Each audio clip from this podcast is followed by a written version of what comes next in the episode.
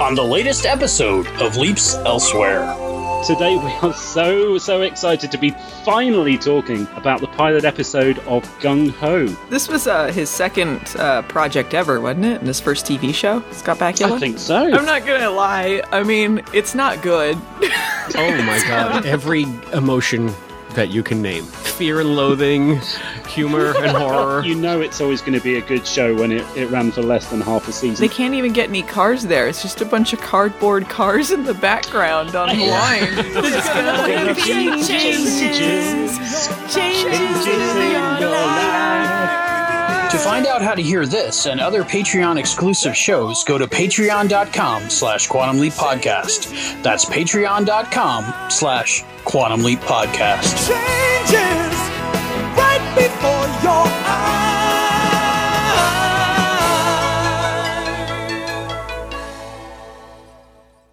Greetings, Dr. Beckett. Welcome to the Quantum Leap Podcast. Theorizing that one could time travel within his own lifetime, Dr. Sam Beckett stepped into the Quantum Leap Accelerator and vanished.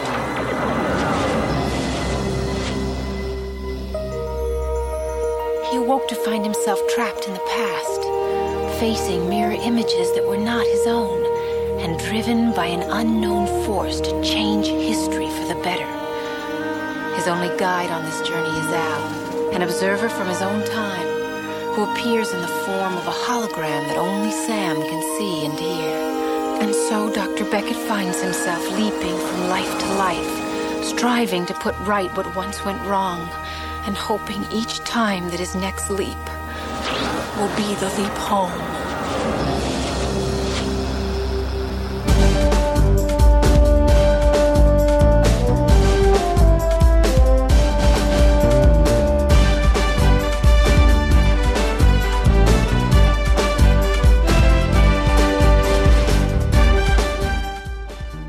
You are listening to the Quantum Leap Podcast. This is episode 84, Promised Land.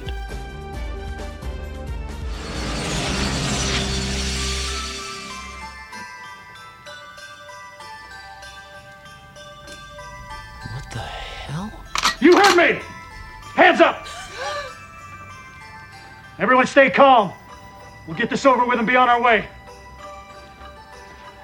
Keep me covered while I shut the blinds. Don't fall apart on me now, little brother.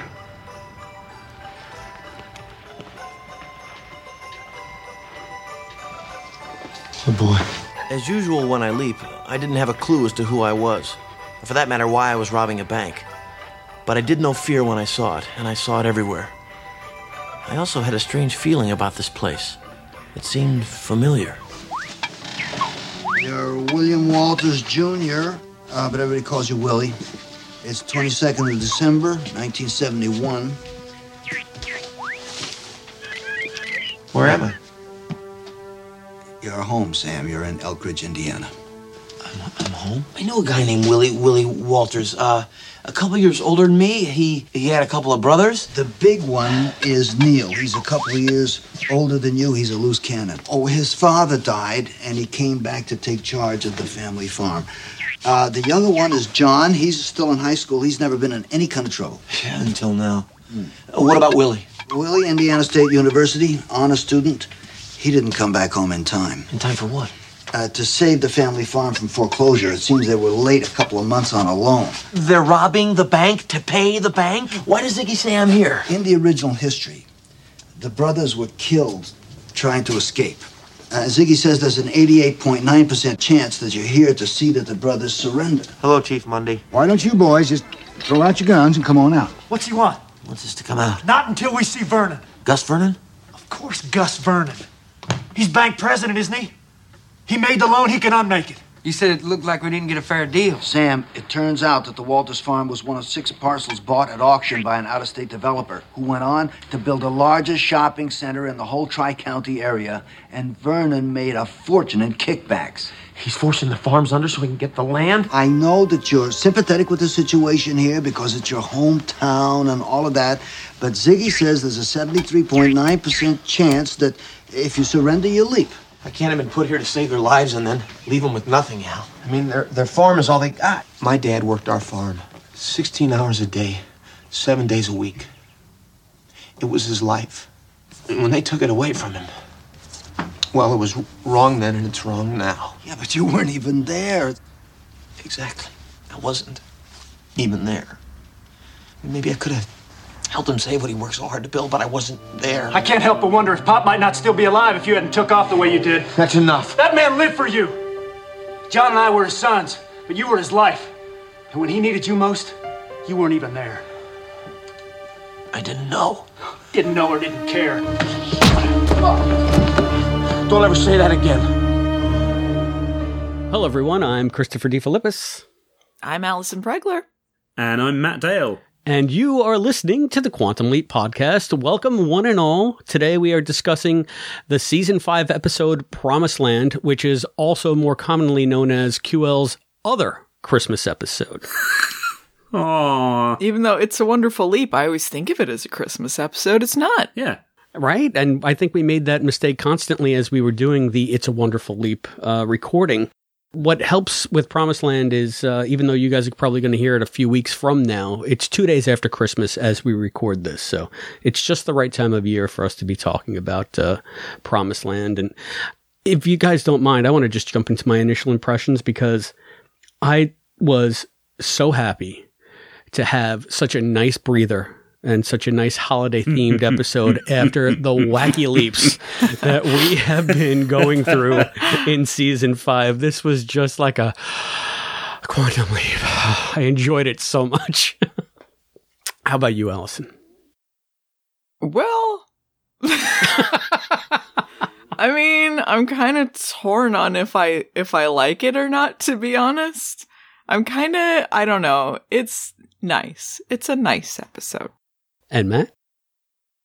Interesting. The way I found myself approaching this, um, it made me wish that we'd directly asked a, a, specific question every episode of season five. And it's a topic we've kind of touched on in a roundabout way every week. But particularly here, I asked myself the question would I like this episode if it wasn't for the gimmick of the week? And. Yeah, not so much. But the gimmick of the week is is nice enough, so that's okay. It kind of feels like like reheated though from better episodes about this. So Yeah. it kind of stops me from enjoying it as much. That, that you're talking about the fact that Sam leaped to his hometown as the gimmick. Yeah, that that that, and also the, the sort of the general Christmas vibe, um, which is also reheated. We've we've had a a proper Christmas episode. This almost seems a little redundant. Arguably two proper Christmas episodes, but definitely one official Christmas episode.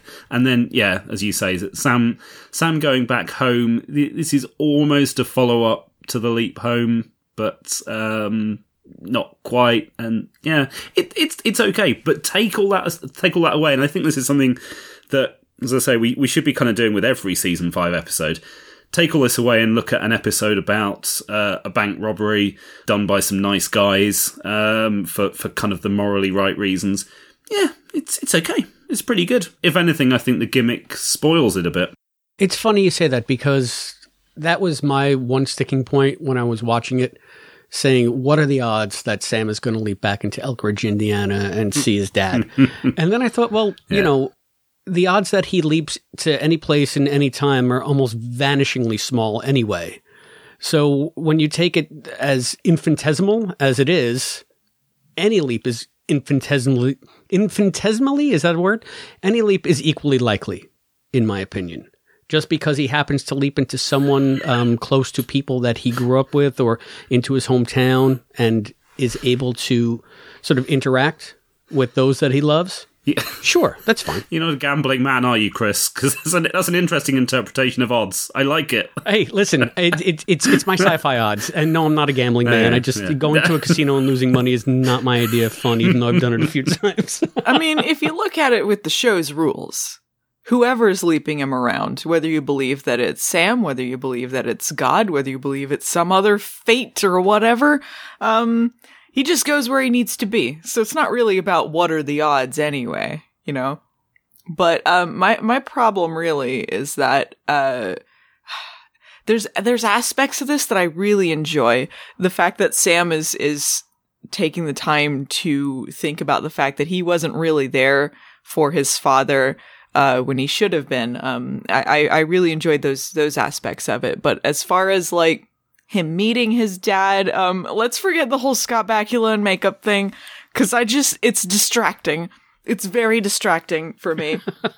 but let's forget that a lot of it seems like directly, almost exactly the same lines and scenes from the leap home or even from Genesis when he has this bit where he's talking to Al about um, the fact that his dad's still alive. My dad's still alive. I'm, I'm home and and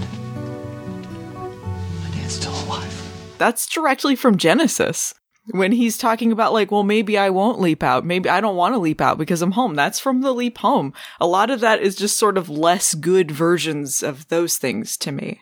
I find Scott, just since you touched on that already, I find Scott playing his own dad in this one far less distracting than I do the body double whose shoulder we're looking over you. whenever the camera changes. That is the worst body double for Scott. I want to see that guy's face. Oh, you can. I looked at it on IMDb. It looks nothing like him. Nothing like yeah, him. you can tell from behind it looks nothing like him.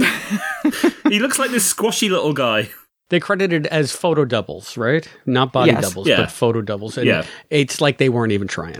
they could have had Allison standing as the over the shoulder shot to look at Scott in the makeup. Any dude with brown hair, that'll do. Oh dear. It Yeah. was, yeah, it was pretty dumb. But, you know, um, I guess that if you had a regular resolution definition TV back in the 90s, it wasn't as noticeable. That's what I'm going with. I mean, they, they realized that the resolution at home wasn't going to be the greatest anyway, so it was good enough in a pinch.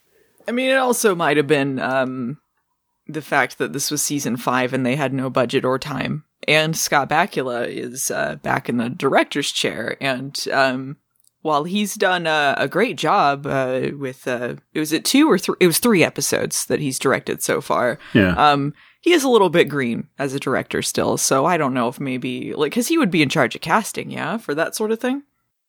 And I guess he, he doesn't know what the back of his own head looks like as well as some other people. So, yeah, maybe maybe, maybe he should have asked for advice. Well, he's also got to be like f- like in the makeup and in the like focusing on doing these double shots of himself and all this other like that's a lot to take on for yourself, especially in season 5 when things were were pretty tight.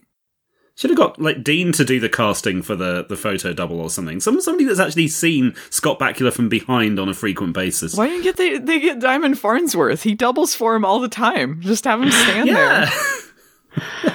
Ah, who knows? Who knows? Like maybe Diamond wasn't available that week. Who can say? I thought that was a beautiful scene.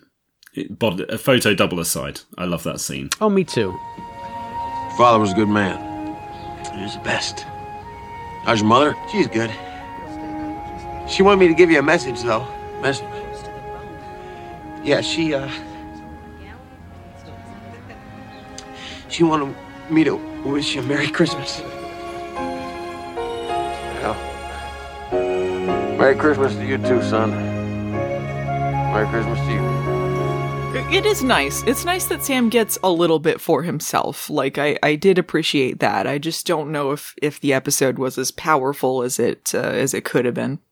Yes, because even Hero's a human. He needs to have something for us.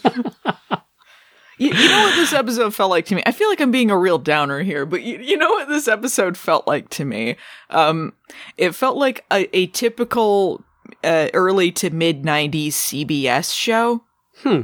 Like when it's like, it's kind of nice. You could put it on in the background and like an old person would like it. It's not really that like, you know, like they don't, it's kind of surface level. You might get some like, um, pleasant flute noises to kind of tide you over.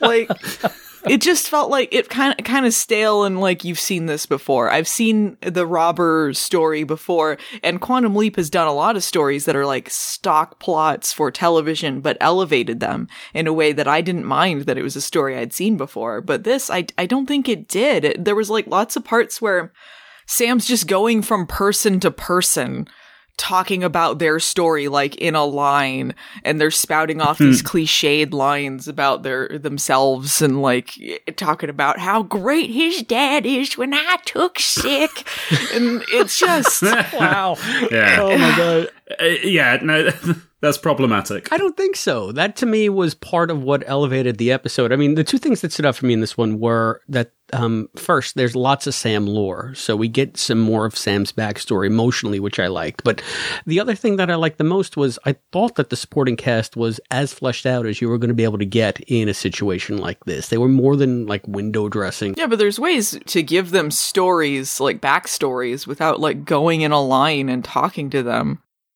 I I guess. I mean, I guess what I'm really thinking of is Elizabeth Dennehy who played the redhead. Her name's uh in in the story she's Beth Ryan. She was one of the pregnant girl in the bank. Oh, Commander Shelby. Yes. Who's that? Commander Shelby from Best of Both Worlds on Next Generation. That's her. Oh, okay. Okay. I had no idea. But um Yeah, you're not having an old man's fantasies about her then. Okay. Sorry, we're going into another show. At this stage all my fantasies are old man's fantasies. But um I thought that she was great and the little sort of the the antagonism that she had with the other girl in the bank who I guess is sleeping with Gus. I thought that that was that was a funny part and when she she went out into the street and pretended to go into labor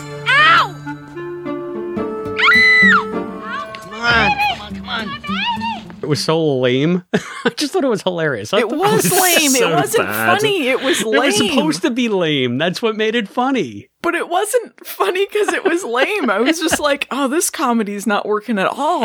And it was funny because it was lame. It, Again, I'm coming off a trilogy, guys. You got to give me something. I'm being really negative. I don't. Th- I don't hate it as much as I'm coming off. I don't really hate it. I just don't think it's really that. I don't know. It's. Just, I don't really think about it that much. No, th- this is definitely the the, the post trilogy palette cleanser that you just yeah you kind of forget about. Well, with, within a week, to be fair.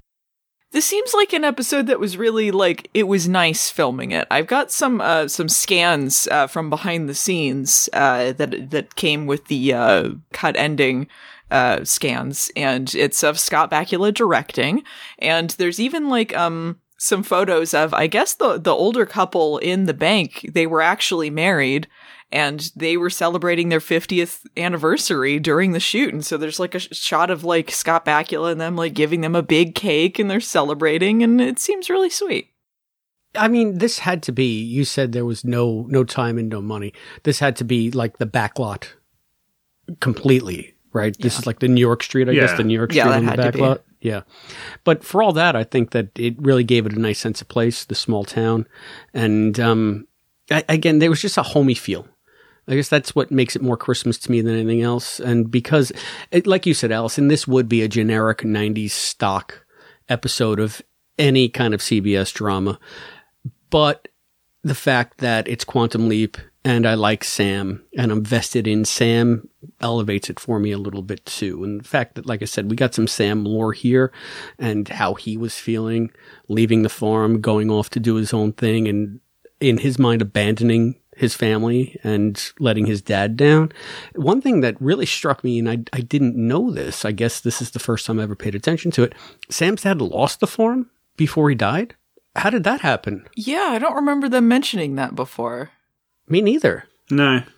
So I'd be really interested to know how all that came about. Uh, was it just because it gives him a little bit more empathy with what the Walters boys are going through and what the Walters family is going through? I didn't think it was a foregone conclusion that John Beckett had lost the farm. I thought that Thelma lived there after he died. So shows you what I know. Yeah, I guess she. Well, it, we know from the pilot she was living in Hawaii with uh Hmm. with his sister, so maybe that's where she went after they lost the farm. I liked that aspect of the story because I think that Sam Beckett is a character who gave up a lot of things to pursue his dreams. You know, because you can't just stay in this small farm town if you're going to invent a time machine, if you're like this Nobel Prize winning genius, like you got to go elsewhere to do this. And family um, was a big thing for him. And uh, he wasn't there when his dad lost his farm. He wasn't there for his dad's funeral. I believe that was brought up in an episode before. So he, I think he carries a lot of guilt from that. And um, I was glad this episode went over that particular aspect of his relationship with his father. But when you say it's almost like he made a choice between his career and his family, I, I never even really framed it like that. In my mind, Sam was just going places, so he just took the opportunities that arose. And you're going to go do this at MIT. You're going to go do this uh, in DC. You're going to go build Quantum Leap. I feel like maybe this all happened organically, and then before he knew it, Yeah. um, you know, he, he had lost touch with everything that put him in the place to, to succeed to begin with. And that's his regret is that it just happened so fast or seemingly fast and it kind of blindsided him when it all caught up with him. And then he wasn't there. I don't know that he made a conscious choice to say, I got to leave this behind. It just was a natural progression of who he was. Yeah, but I think like with that came sacrifices. It wasn't because he he made that that thought there is because like that's just what happens. And I guess that's what happens with anyone when you leave home and you're you're pursuing your life as an adult. And I think it happened very early for him because what, he was like what 16 when he went to MIT. Yeah, something like that. He's pretty young. Yeah, yeah. And then he would have been surrounded by people that were much older than him. Like had to have been kind of isolating. Kind of overwhelming.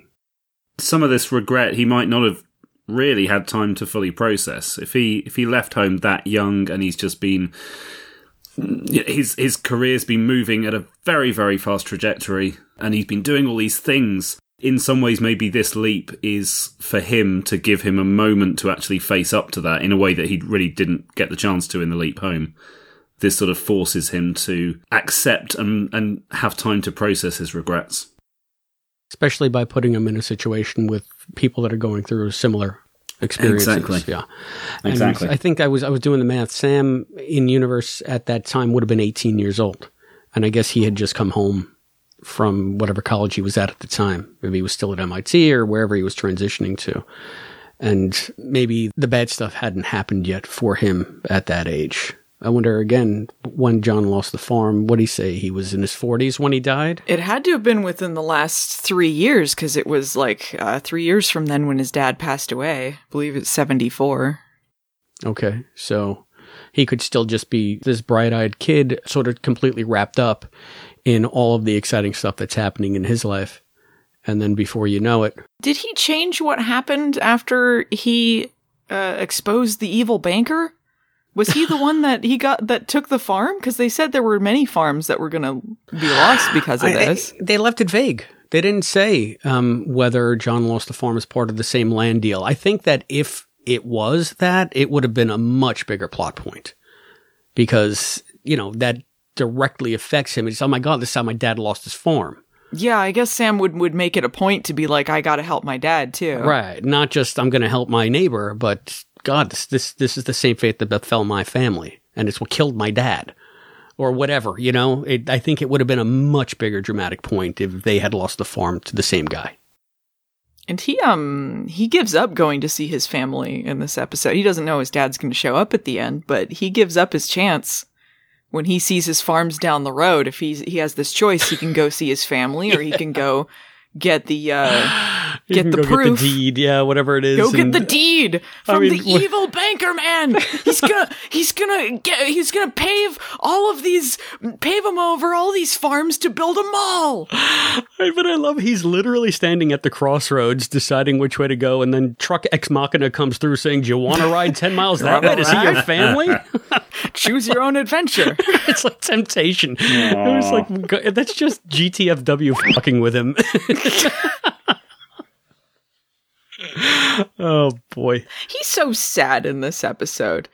He's there's this nostalgia, but that that wistfulness, and he has even sort of this like fleeting hope. Like he's like, See, that's what I'm thinking now. Maybe I've been put here to have a second chance. A second chance. Who knows? You know, I mean, maybe um, maybe if this all works out okay, and, and I don't leap right away, um, maybe I could go see my family. Maybe God, God, time, fate, whatever will help me out on this one. You could silently hear Al like, "Oh, that dope, no." How does Dad Beckett not know about the whole hostage situation at the end? Well, I mean, that's the most ridiculous thing. I think of the episode. If you're going to talk about goofs, no, Sam. Well, if Sam can remember that some rando was Captain Hook in a school production of Peter Pan, he doesn't remember an original history where three townsfolk got killed while attempting to hold up the bank. You think that would have been pretty big talk? Well, he he probably Swiss cheese that though. Yeah, but come on. I mean, if you're going to make a memory as insignificant as a high school play, but not something that was probably the talk of the town for well over a year. I just mean, how come his dad didn't know? At the end, like, he's just like, who are you? Can I help you, son? It's like, what? The whole town has been focused on this hostage situation. No, it, unless you were in the bank or in Flo's he, did diner. he notice all of the police around there? Like, I Ah, mean, you know, he's, he's just busy. wandering around like Mr. Bean, just doesn't notice anything. Like, He's got to get them Christmas presents, then go back and work 16 more hours on the farm. Come on. he's the guy that was like, when when that old lady took sick, he gave her a ride to the to the hospital. John drove me to the doctor. He knows everything that's going on in everyone's lives, and he's just wandering around. I don't know. Something happening today? Well, what do you think is the most ridiculous thing, Matt? Because uh, I heard you protesting. Well, firstly, before I come back to that, I'm I'm still uh, just looking at the history of the Beckett farm, and um, there was a cut scene in Roberto where Sam talks about his father selling the farm six months before he died. Oh. So this has obviously been Was that also a Tommy Thompson script? oh possibly I'm on to other things now Because he uh, he wrote this one along with uh, Gillian Horvath. I don't remember that name. Yes. It, this was uh, Gillian's first TV script. Uh, she later wrote some Highlander, a couple of other things, I think. I met her very briefly a couple of years back. Lovely lady. Nice. Um, yeah, all right. I'm going to come back to the farm later. So, one of you is hopefully going to correct me if I missed something here, because if I'm right, this is so dumb. What what is it the bank robbers are trying to do? They're they're trying to rob the bank to pay the bank, right? Yeah. I guess. but but they're robbing the bank of the exact amount of money to the penny that they need. Because they're stupid. Thirty-seven thousand eight hundred ninety-three dollars and nineteen cents. Not a penny more, not a penny less. That's so stupid. That's beyond. I, I get that it's morally right. Because they're only gonna take what they need. They're, no, they're only going to take what's because they were swindled. And that's what That's they what say they they, were owe. owed. So Yeah. it's their, like you said, it's morally right. So they're, we're not crooks. We're just going to get what's ours so we can get out of this, this deal that you swindled us into.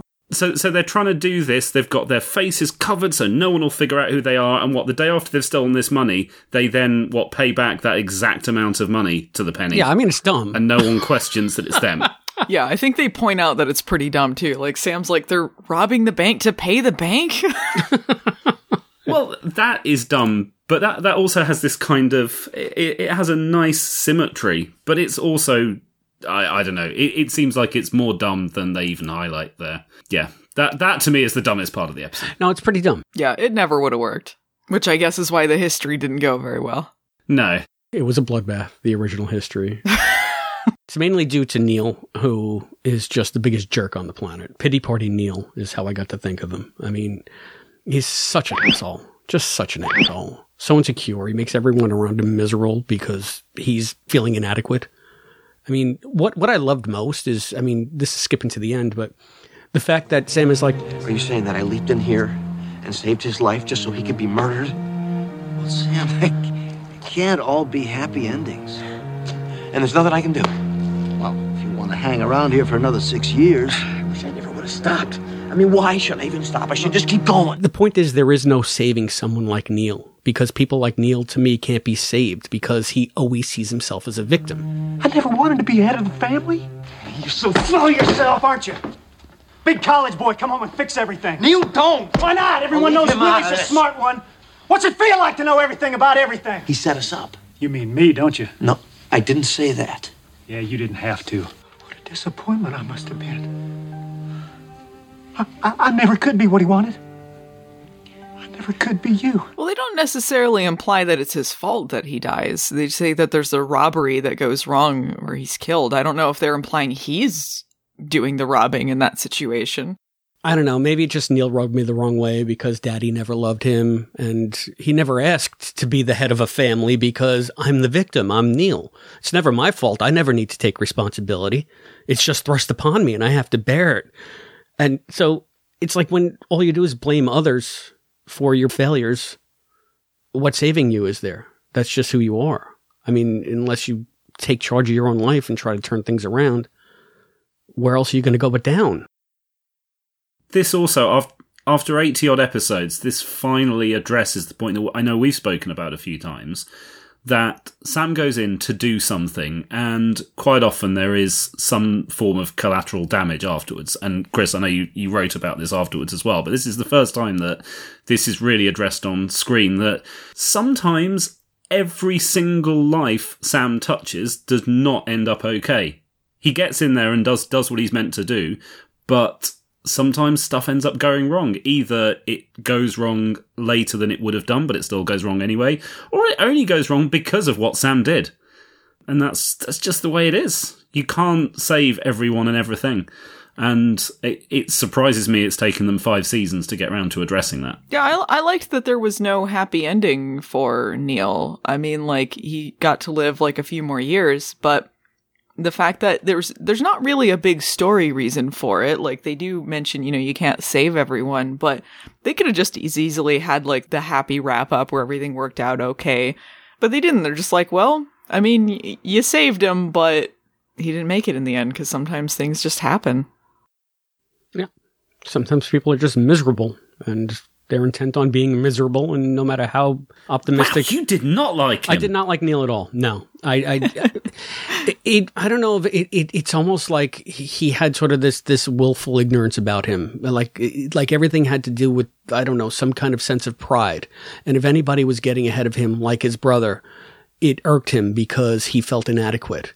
Therefore, he blames his brother for not being there for the dead. And I realized they did that so that they could have the parallel with Sam and his feelings of guilt about his dad. I mean, it was right there in 20 foot high letters. I get it. You get it? Yeah, I get it. But at the same time, it doesn't make Neil a likable character, even though he's there to be the foil.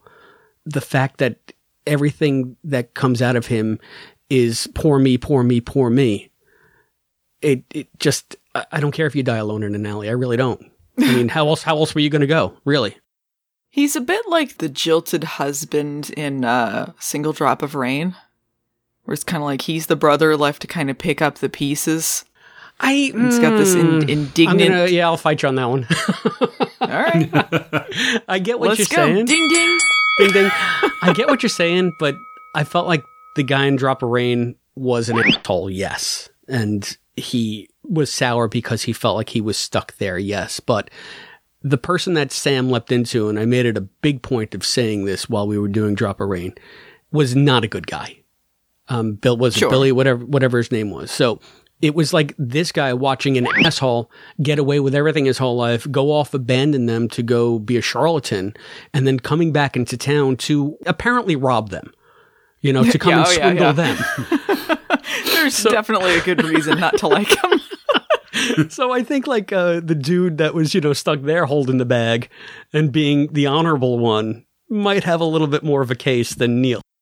We don't really know a lot about Willie, though, do we? I don't think we ever really learn much about who he is. Like, Sam is just there to be Sam as a parallel to his life. Right. But we don't really know a lot about, like, who Willie is. No, I mean just Willie got off the farm because he was able to get into college, and apparently that's you know it's it's going to be one or the other. It's just always weird to me when you have a dynamic setup where someone goes off to succeed in a different way, and then you have resentment because he's not working in the coal mine. You know, go off with your poetry friends. I'm going to be here getting black lung because that's damn it. That's just how we do it in this family. It's I never understood that that dynamic. I know it's a staple of drama, and I know it happens in real life as well. But I just I never understood why people would want to see other people not succeed.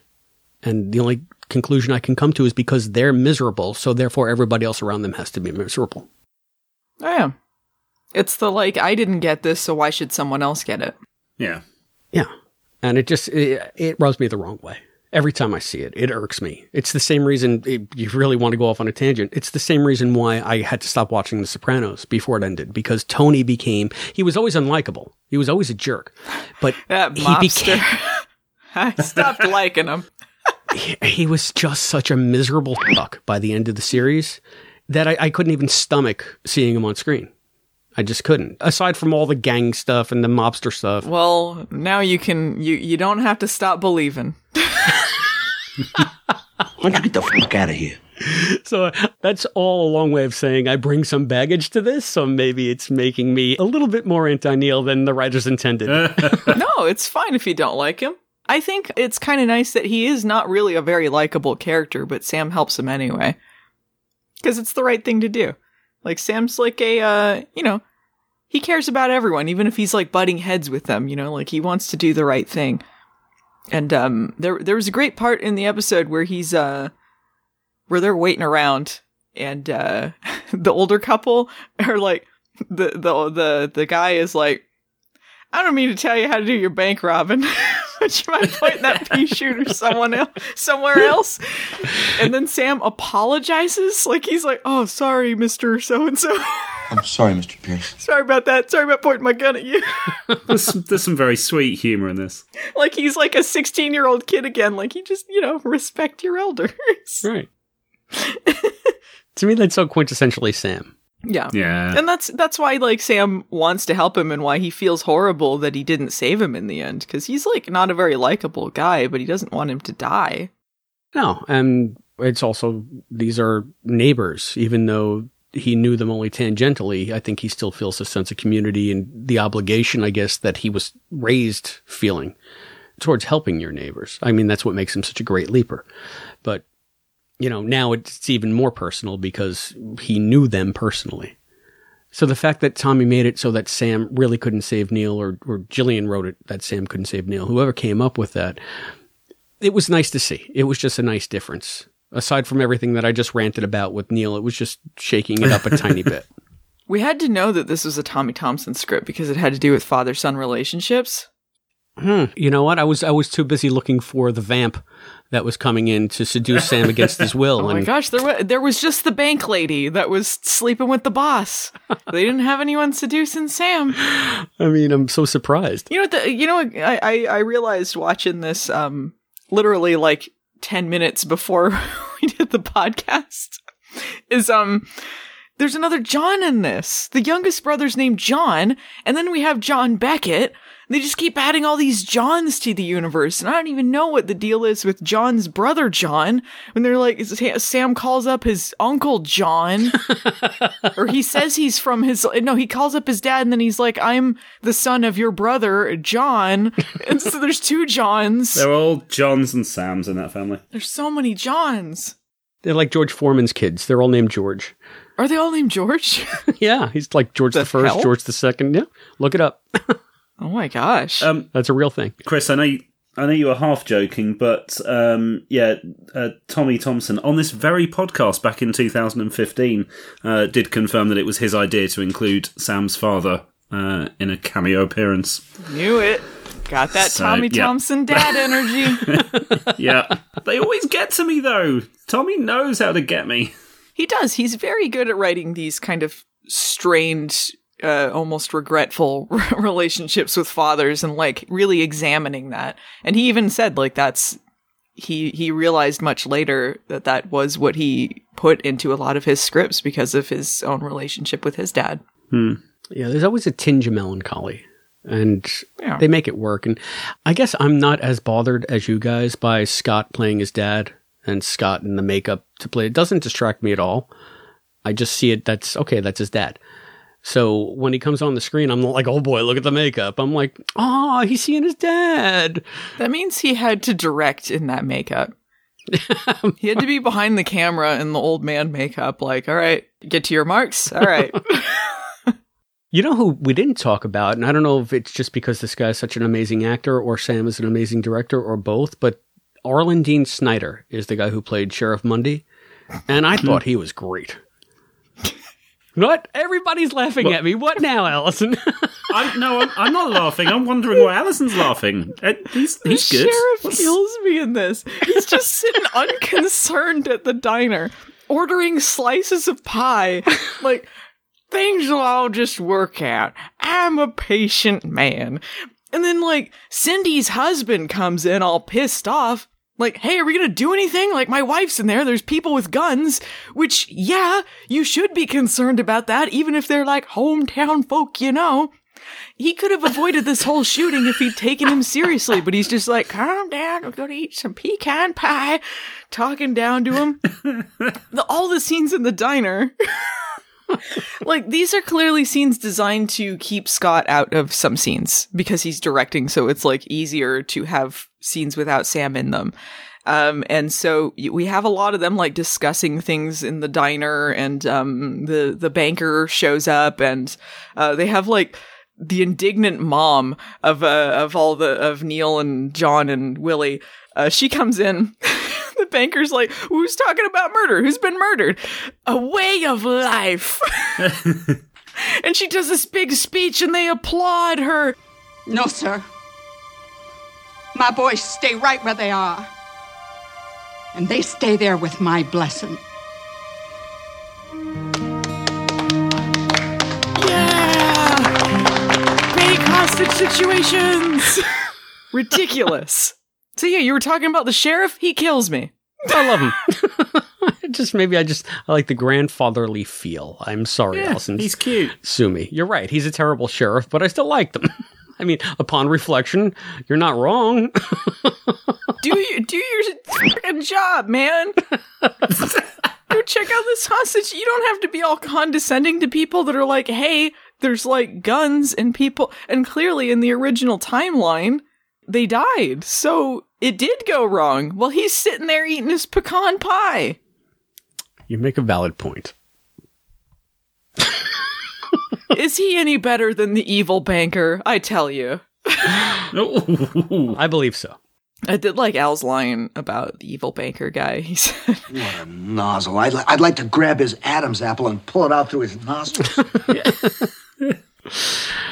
That's quite an Alism right there. Al didn't have a lot to do. He didn't get to do much. I mean, I think the more that we go through the series, the more we realize that Al does not have that much to do in general. Because you say that almost every episode. Yeah, That's true. but he didn't. It's been a frequent observation of yours.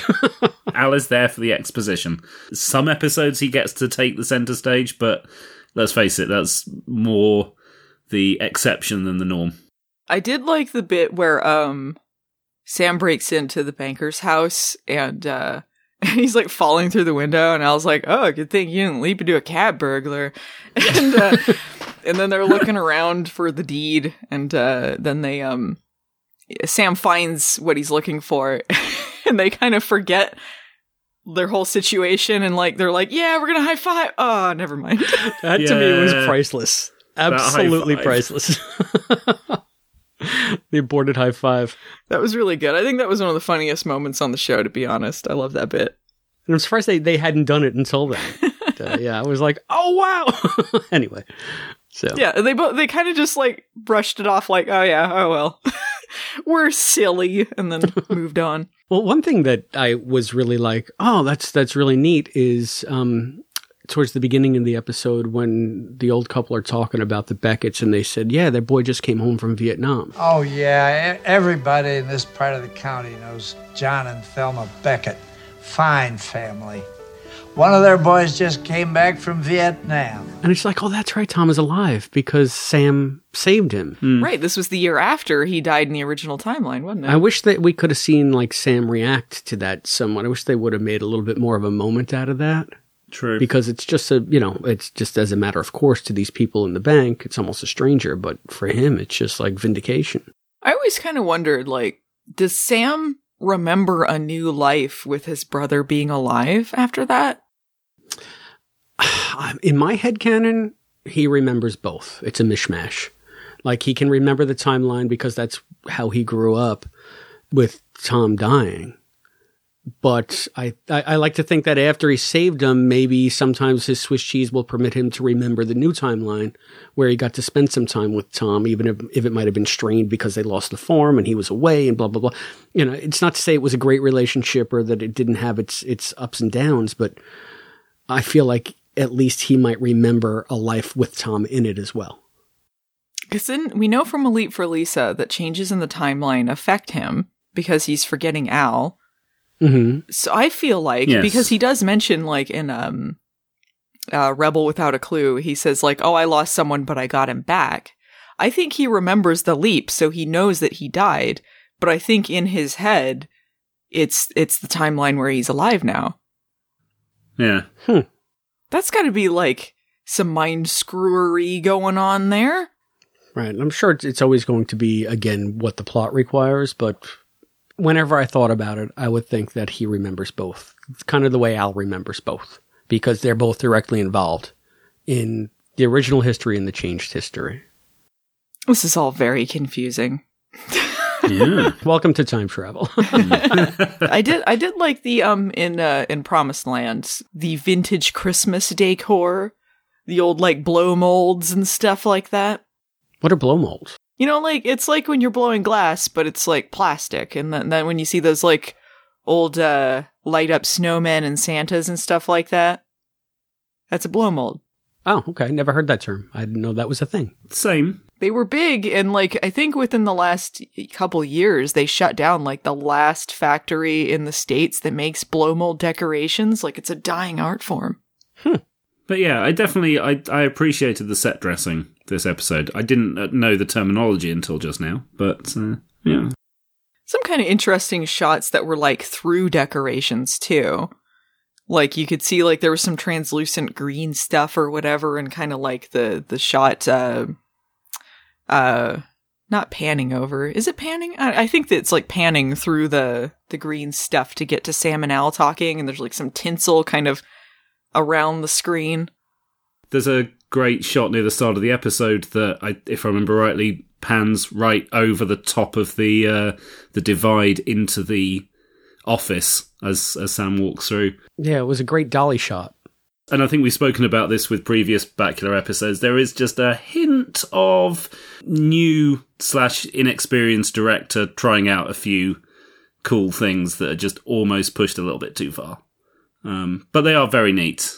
He d- he did some neat stuff here but i think for the most part it was like it was pretty standard like it wasn't too fancy schmancy or anything Yeah. I did. I thought there was a really smooth shot in the uh, the banker's house when uh, when he arrives to see Sam riffling through his stuff, and uh, Sam looks over at him, and then you see Al just slowly kind of lean over his shoulder to like to stare. It's pretty smooth.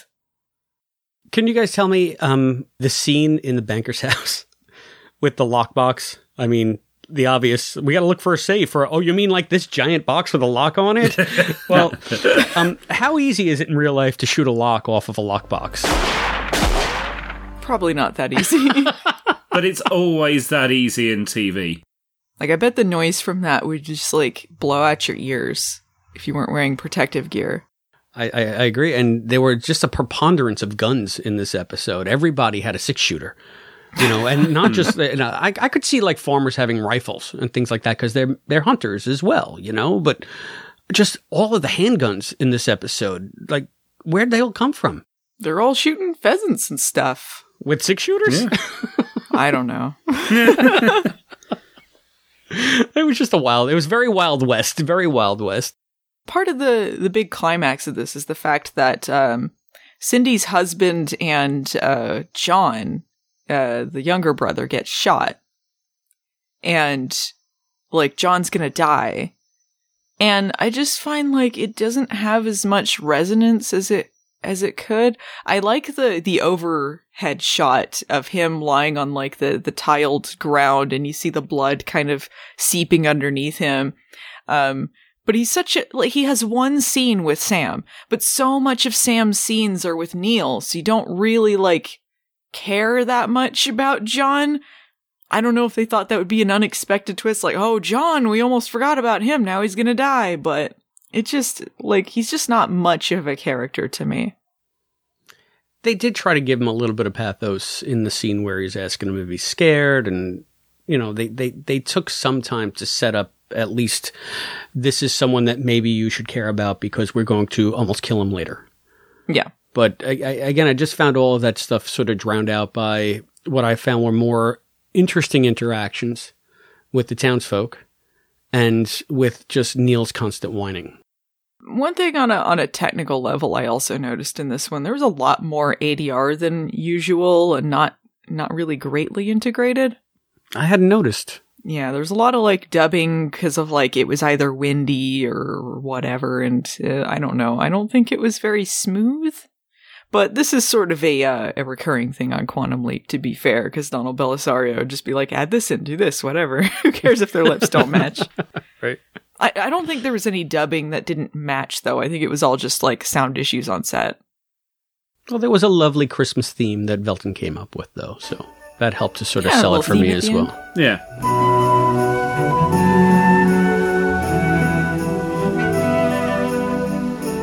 But yeah, I mean, if you guys want to get into f- some final observations, I agree. It's good to have a palate cleanser, and I think that's exactly what it was. They said, "Bring us a comedy episode because you've done all these dramas like uh, the network or whatever." Because that's frequently what would happen anyway.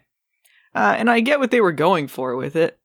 You know, hometown Christmas, and there were some heartwarming moments in there. Like I don't, I don't necessarily hate it. It's just not that um, strong of an episode in my mind.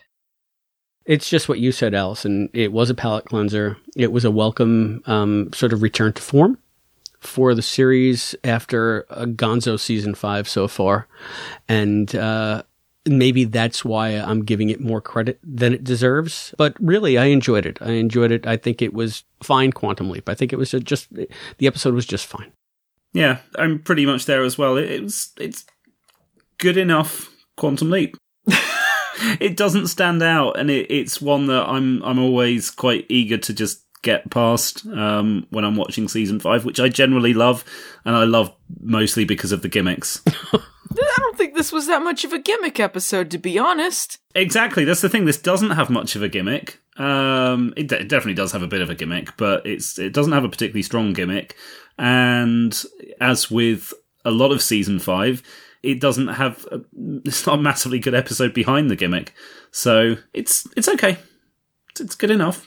And like Matt, you said it twice now. Good enough, and after trilogy, good enough. Quantum Leap is good enough for me. So, if you out there listening would like to tell us what you thought of Promised Land, there are many ways that you can reach us here on the Quantum Leap podcast. You can get us by phone at 707 847 6682. You can email us at quantumleappodcast at gmail.com. You can find us on Facebook at facebook.com slash quantum leap podcast. You can follow us on Twitter or Instagram at quantum leap pod. And you can always go that extra mile and support us on Patreon at patreon.com slash quantum leap podcast. Just remember that we may use your response on an upcoming episode of the Quantum Leap podcast. And speaking of upcoming episodes, Matt, tell us what's next. Well, this is interesting that we were just talking about gimmicks because I'm pretty sure this is the only episode this year that doesn't really have anything approaching a gimmick.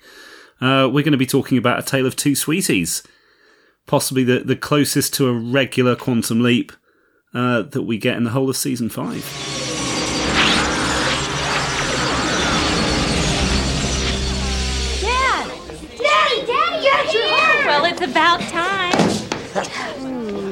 Arriving passenger Martin Elroy, please report to the courtesy desk. Martin Elroy. What's that about? What about? They just paged you. Oh, well, I guess I was so excited to see everybody, I didn't hear. Well, we'll get your bags and meet you at the curb. But don't take too long. I've got a pot roast in the oven and something special for dessert. Come on. Love you, Daddy. Attention, please. This is the final boarding call of flight 203 to Miami. All passengers on flight 203 to Miami. Just a moment, please.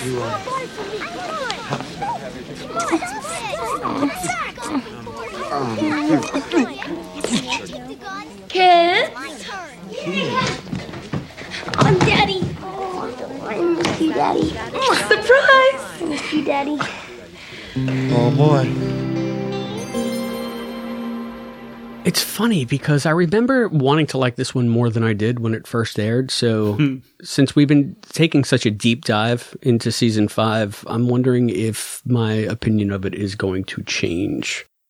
Yeah, it's. I remember being a very wah wah episode. Now, of course, if if we were watching this back in 1992, then after Promised Land, we would be enjoying a repeat of the Leap Back uh, before we get to Tale of Two Sweeties. Leap Back being one of the most gimmicky episodes ever. Not leap home, leap back. No, Leap Back. Did I call it leap back earlier when I was talking about him and his dad? Because I meant leap home part one. If I didn't, if I said leap No, back, I think you said leap home. Said- okay. I think you said Leap You Back. did say Yeah. the leap home. Yeah. Yeah, it's weird that they didn't do another helping of uh, hometown, and they had like you know Thanksgiving and all that, another holiday. Yeah. Well, I don't know that you wouldn't call it a gimmick that Sam leaps into a polygamist, but hey, you know, maybe we have different standards on gimmicks. I'd look forward to speaking to both of you about it. I don't think Liberation was that gimmicky either. yeah, I think if you're going to say the least gimmicky episode, Liberation might be it. Oh, interesting. We'll talk about both of those then. Yes, and uh, I look forward to both discussions. Until then, I have been Christopher DeFilippis, I've been Allison Pregler. And I've been Matt Dale. and we'll see you next time. Thank you for joining us for this episode of the Quantum Leap podcast, hosted by Allison, Matt, and Chris, with voice talent and contributions from Hayden McQueenie and Zoe Dean. Visit us at quantumleappodcast.com. To support the show, please go to patreon.com slash Quantum Leap quantumleappodcast. The executive producer of the Quantum Leap podcast is Albert Burge. Christopher D. And Hayden McQueenie are the co-executive producers. Morgan Felden and Charles Allen Gossard are the producers. The thoughts expressed on this podcast are those of the individual and do not necessarily represent those of the Quantum Leap podcast, its partners, or affiliates. The Quantum Leap universe and all it contains is the property of Belisarius Productions and Universal Television. The Quantum Leap podcast is not affiliated with Belisarius Productions or Universal Television, and no copyright infringement is intended. Please visit baronspace.com for this and other amazing content. The Quantum Leap podcast is a Barren Space production.